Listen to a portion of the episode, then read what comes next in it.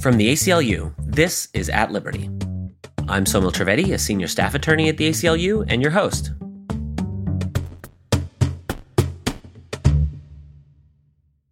February, of course, marks Black History Month, a time to recognize the significant achievements and culture of Black Americans, from bell hooks to Beyonce, and also to honor an accurate history about them. A history that we know is rife with discrimination and abuse. Think slavery, Jim Crow, and the structural racism we're still infected with today. Sadly, more and more this history is being challenged and even erased in our culture, and right now in our schools through tactics like curriculum restrictions and outright book bans. Truths about Black history that we once considered hard but self evident are now being erased before our eyes. Over 30 state legislatures across the country have introduced bills to limit the discussion of racial history in a wave prompted by the emergence of critical race theory as a subject of political fearmongering. But that's just the beginning. Over 300 books by predominantly black authors discussing race, gender, and sexuality were also banned in the last year alone. Yep, you heard me right. We're banning books again. So, when your history is banned, how do you learn about your ancestors? How do we learn from what's happened in the past and how it affects our present? When your culture is banned, how do you see yourself? How do you belong? How do you celebrate the stories, music, food, and family that made you? Here at the ACLU, we believe that the First Amendment is so fundamental because it should stop this kind of erasure in its tracks. That's why we're meeting this surge of censorship with new litigation and fierce advocacy. Joining us today to share more is Emerson Sykes, a senior staff attorney with the ACLU's Speech, Privacy, and Technology Project. Longtime listeners will remember Emerson as one of At Liberty's former hosts. Emerson, I've listened to you at the helm of this podcast so many times. I'm pretty excited to have you on the other side of the mic. So thanks so much for joining us. Thanks so much for having me. It's like the the two Spider-Man meme. That's right. I think I'm the evil one, but sure.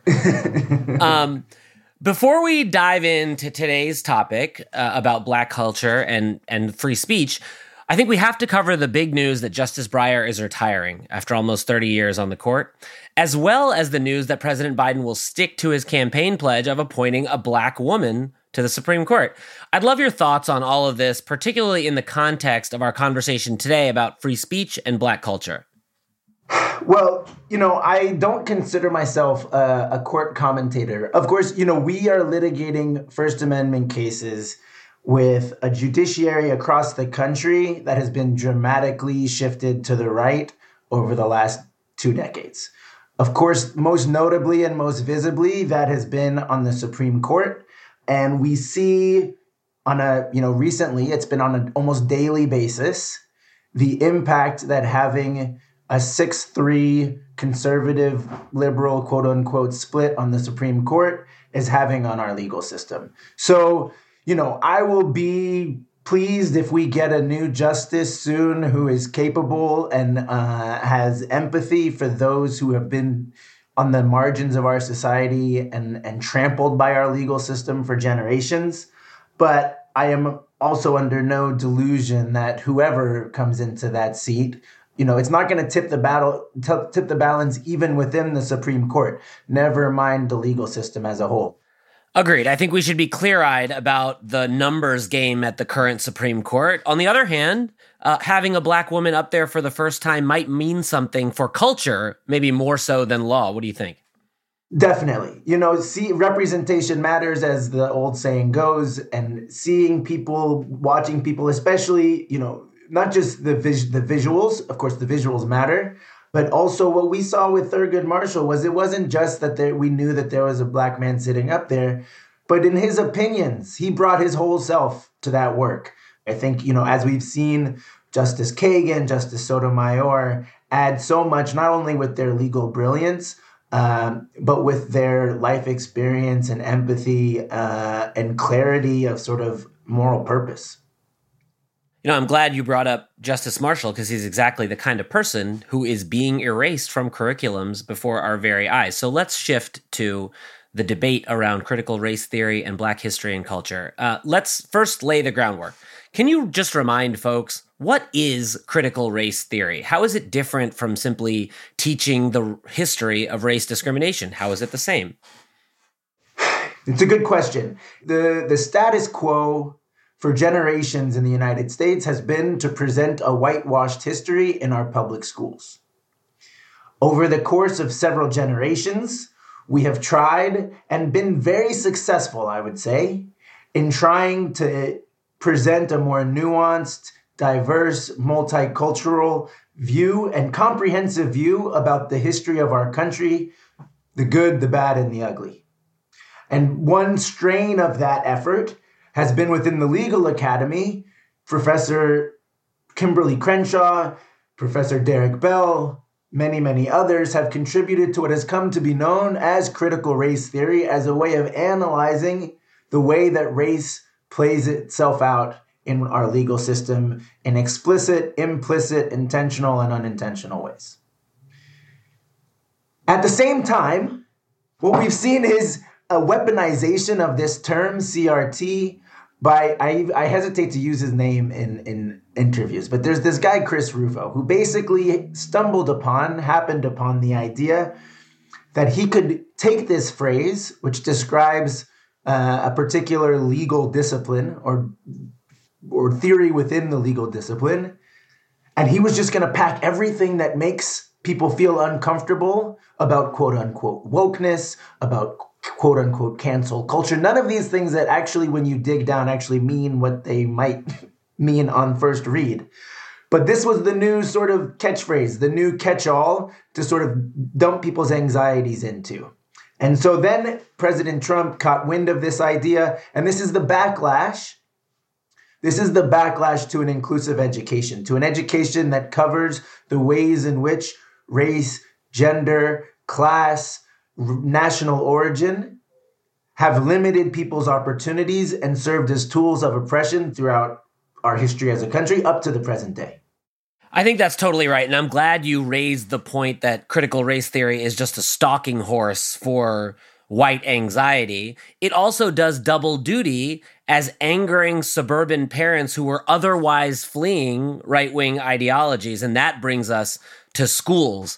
So, uh, five Republican controlled states so far have passed laws limiting how schools can teach race and gender we have a particular litigation addressing this kind of law in Oklahoma called HB 1775. Can you tell us a little bit about HB 1775 and what we're doing to challenge it? This idea was hatched in these conservative think tanks and it you know caught the ear of the former president. He issued an executive order towards the end of his presidency listing a set of quote unquote divisive concepts that would not be allowed in any uh, trainings for government employees. That law was actually enjoined because it also covered contractors.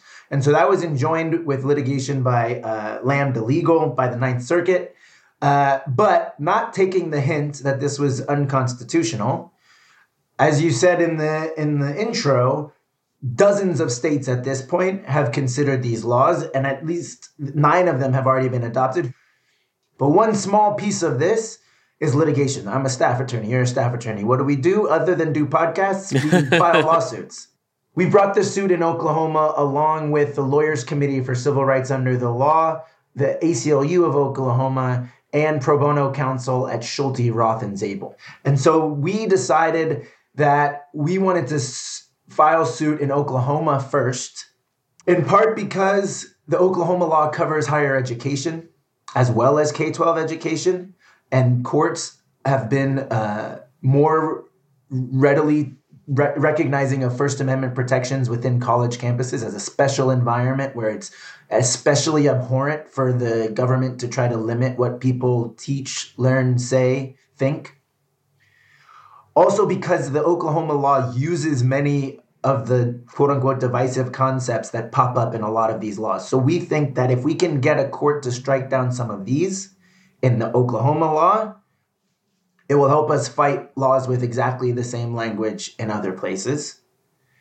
And I think third is the clients that we lined were able to bring together. The plaintiffs in our case in Oklahoma are able to tell an incredibly compelling story about Oklahoma and the importance of inclusive education.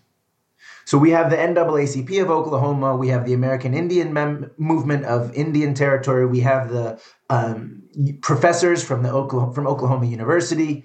Uh, we have the Black Emergency Response Team, a Black student activist group on the campus of Oklahoma University, as well as representing individual teachers, public school teachers, and uh, individual public school students.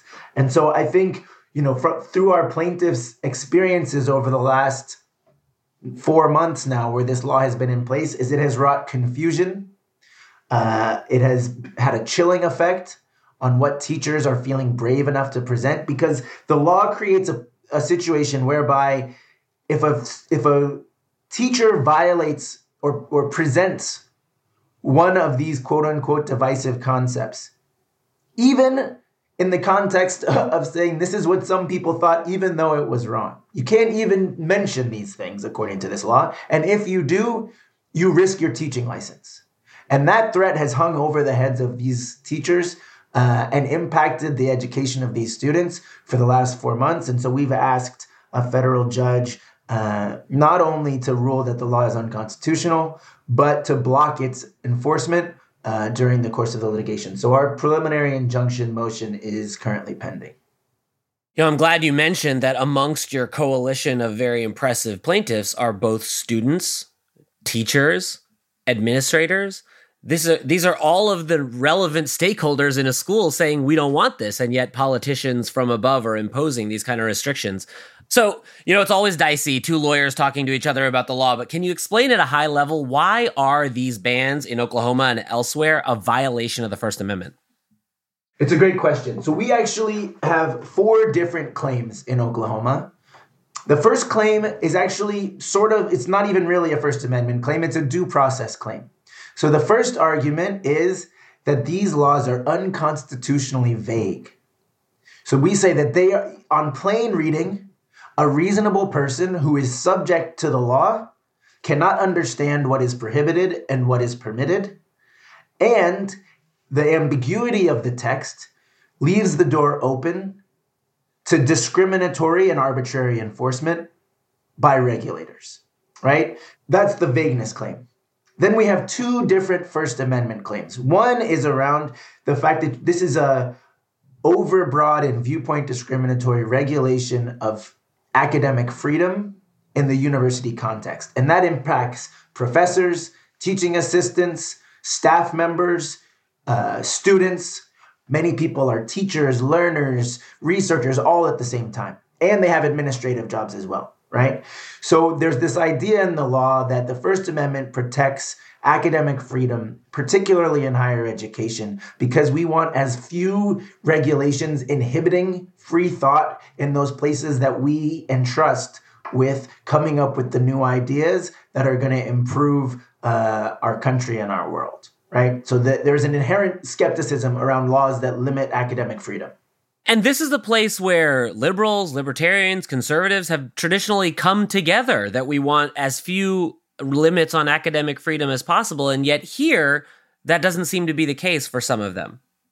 I have been disappointed, if not especially shocked, at the relative silence from the so called academic freedom brigade.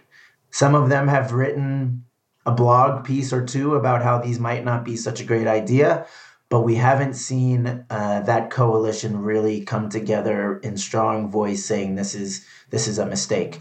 I think just to finish up the list of the, so the, the, of the four claims, the, the other two I think are particularly interesting as well. One is around the right to receive information, and this is a First Amendment claim on behalf of students, both in higher education and in K twelve. So we talk we talk about the First Amendment protecting free speech like the right to speak, but it also protects the right of listeners and the right to receive information and the right to access information.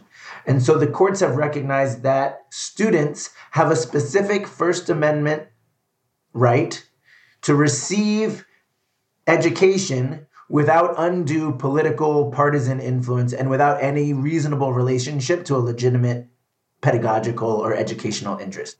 And the last claim we bring is a equal protection claim, which is explicitly saying that uh, this law was passed with racial animus and intent, and has had a racially disparate impact uh, because these laws especially negatively impact the experience of students of color. Though ed- inclusive education is good for all students, uh, but we've seen that sort of this narrative around protecting white students from guilt, discomfort, or anything of those. Those words are actually in many of these statutes guilt, anguish, or discomfort. Uh, and it's implicit, if not explicit, that it's protecting the discomfort of white students. And so we think that that is very directly at the expense of students of color. I think that's an important point because it's not as though these laws are targeting the guilt or anguish or discomfort that black students or other minorities might feel from the traditional teaching of US history that you and I might have received when we were growing up. I felt supremely uncomfortable about a lot of the things that I learned in school, but I learned them anyway. Exactly. Right. It's discomfort for whom. And it's, it really illustrates that you put teachers in a damned if you do, damned if you don't situation, right? Because they present a whitewashed history and they're selling their students short and especially uh, you know having a negative impact on their students of color who don't see themselves in their curriculum. But if you do cover these issues you risk somebody anybody complaining starting an investigation and find yourself out of a job. So you really are really between a rock and a hard place and that's what we think you know a federal judge even if they let's say, are, are not quote unquote card carrying members of the ACLU can recognize that the legislature can't put teachers in such an impossible situation. Right. And that should be a universal principle. So, as I mentioned at the top, there's another wave of bills that are allegedly about transparency, uh, trying to make public the curriculum and school plans of teachers across the country. So, this is happening in at least 12 states, maybe more. Um, I want to bring up a slight tension and see if you can address it. In the past, groups like the ACLU have fought for transparency laws, even in schools uh, in Nevada and Kentucky, because we as civil libertarians think that if the government is going to take our tax dollars and operate on our behalves, then we ought to know what they're doing. Um, how are the current wave of transparency laws different?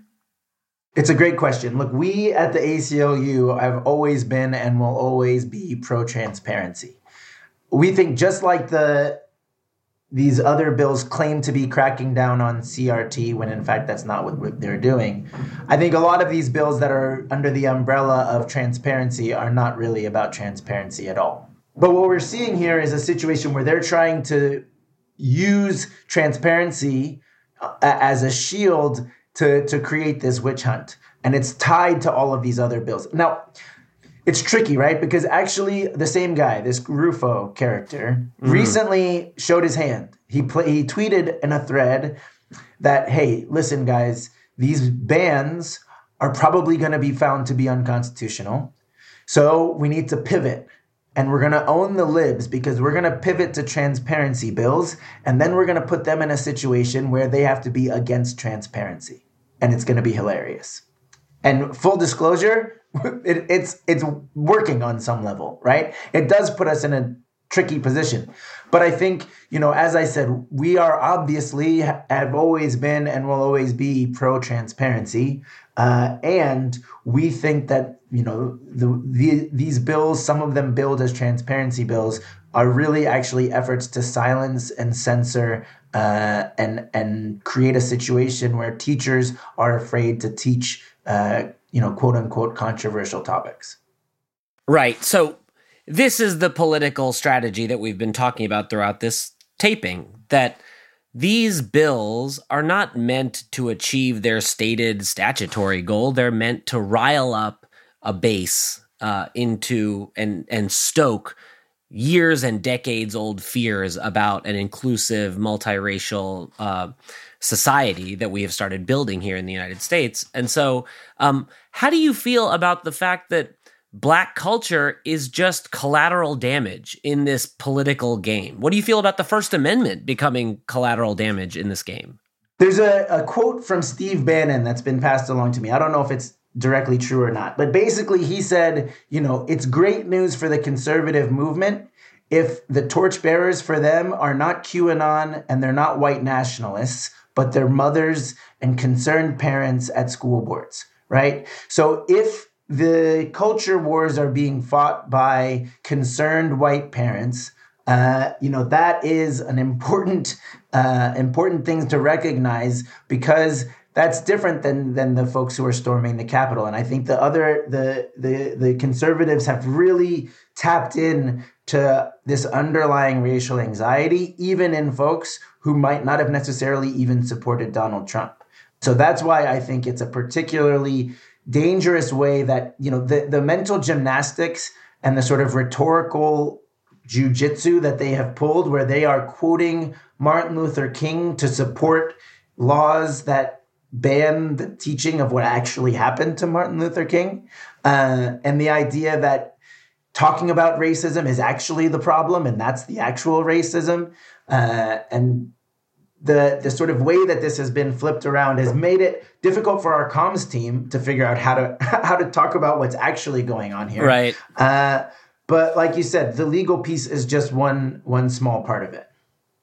So now we go from curriculum restrictions uh, to transparency to outright banning books altogether. So that's what I want to talk about next. Uh, you know, reports out of Oklahoma, the state where you're suing, have said that.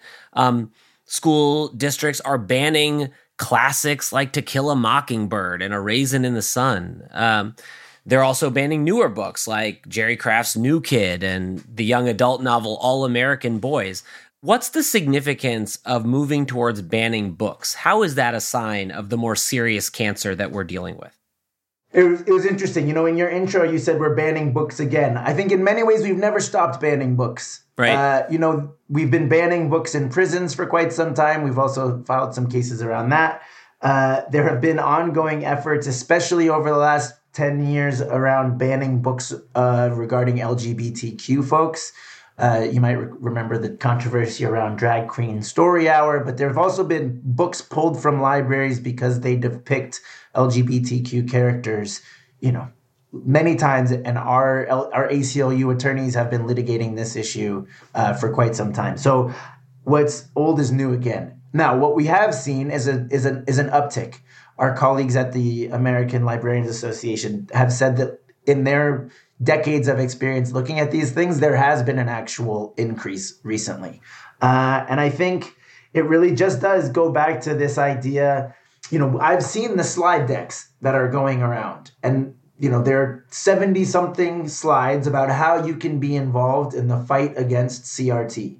These are all, you know, from a very specific playbook, and it's under the guise of empowering parents. But the idea is, you know, the the the First Amendment is particularly protective of the idea of banning books. So again, this should be an area where liberals, conservatives, moderates, everybody should be shocked that American schools and libraries are pulling books.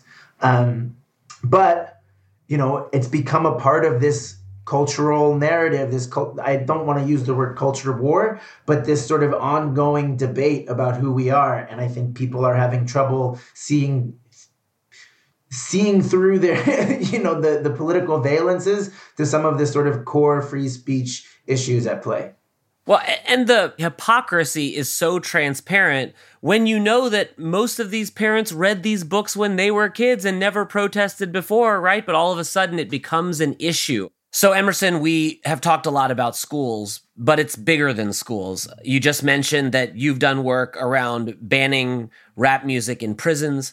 Uh, I know that artists like Jay Z and Kelly Rowland and Killer Mike are uh, supporting uh, legislation to prevent prosecutors from using rap songs as evidence of alleged crime. How is the culture being erased or bastardized alongside this very particular movement in schools? It's an interesting point. The thing that keeps coming back to me is we talk about Black History Month and the importance of dealing with hard issues and reckoning with the reality of the, you know, brutality of our past. But, you know, as the child as the parent of two young black kids, you know, it's also really important to me that Black History Month is filled with black joy and culture and music and art and literature and all of those wonderful things. And so, as much as many of these bans on CRT are trying to avoid discussions about racism in particular, I think it also sweeps in so much of black culture because that's an inevitable thread. Even in the books that celebrate family and growth and exploration, that element of racism and the racial hierarchy in the United States is usually going to be there, right? And so I think, you know, for me, it's in prisons especially what is considered a dangerous idea you know if if in the schools we're really concerned about what's going to make white students feel uncomfortable. In the prisons, the idea of what is a threatening idea is an entirely different calculation, but it also likewise sweeps in a vast swath of black culture and art that has an element of anger in it, that has an element of recognition of oppression and, and an impulse to fight authority. And so we've seen prisons given essentially carte blanche by the courts as long as they say it's security related, they can do whatever they want in most circumstances. We recently got a good win in the Ninth Circuit, where the Ninth Circuit, in this case, where an, a, a, a, person who's incarcerated had requested a bunch of CDs and religious texts uh, in Arizona. Arizona Department of Corrections. They have these totally un- unconstitutional policies, and they prohibited this person from accessing Kendrick Lamar, The Weeknd, several other hip hop artists, uh, as well as texts by Elijah Muhammad from the Nation of Islam. So recently, the Ninth Circuit actually did say look, there is at least an arguable case that Arizona is applying its policy in a discriminatory way and it's letting in all sorts of graphic TV shows, movies, books, songs but not allowing in explicit hip hop music. Of course, every brief that we write on this has to reference Johnny Cash and all of the country musicians who have, you know, violent imagery in their in their songs. So there's that at level whereby the Ninth Circuit was very suspicious, basically, because they said, "Is is this hip hop music really worse than all of these other things that you're letting in?" Uh, and there we see that you know I think it's important for courts to be able to tell prison systems that you can't do whatever you want, especially when uh, it starts to take on this really racialized component. And let's be clear for our listeners, no one wants to ban Johnny Cash either, right? I love me some Johnny Cash. The point is let it all in, and that's the First Amendment principle that we're talking about. Well, it's if if if you don't think that Johnny Cash really shot a man in Reno, then why do you believe that the Weeknd really is going to do every single thing that he says in his songs. Exactly. Uh, so, Emerson, moving forward, how can listeners of this podcast get involved and turn this tide? It's a really important question. We've seen bills pending in state legislatures across the country. So, find out if one of these bills is being introduced in your state, see who's active, see if you can get involved in pushing back against these bills. And I think, you know, this is at the state level, this is also at the local and district level. And as I said, in my own PTA, this advocacy is happening. So I think there are lots and lots and lots of ways to be involved uh, from the school level all the way up to the national level. And I think the main thing is if it's important to you that kids are able to learn about a variety of viewpoints and, and a nuanced and contextualized age appropriate introduction to American history, uh, there's all sorts of ways that you can be involved. So I'm glad you brought up Black Joy. I don't want to be a downer all the way through this podcast. And you mentioned music and literature and art. Um, what are some of the music you're listening to right now? What are you reading? What's bringing you joy right now? It's a great question. Uh, what's bringing me the most joy, to be honest, is that after seven months of rehab on a fractured ankle, I'm running again. So that's the biggest source of joy. Uh, Congrats. The music that I'm listening to right now is, you know, a whole nother show about whether it's black music or not. Uh, but I'm listening to Adele on repeat. I've now gone back into the old albums because I've worn 30 out. Um, but there's also a song that is right now the dance hit of my family. And um, Kendall, the producer, will remember that I was on a Christmas episode about favorite songs and I had this like African dance song. So the current iteration of that is this song called Ponte by Montparnasse Musique. And I hope that you can play a clip of it because it's the best song out there right now. That's great. So I want to thank you so much, Emerson, for rejoining the podcast this week as a as a guest um, and enlightening us about uh, both Black history and Black joy. Thanks so much. Thank you, Somo.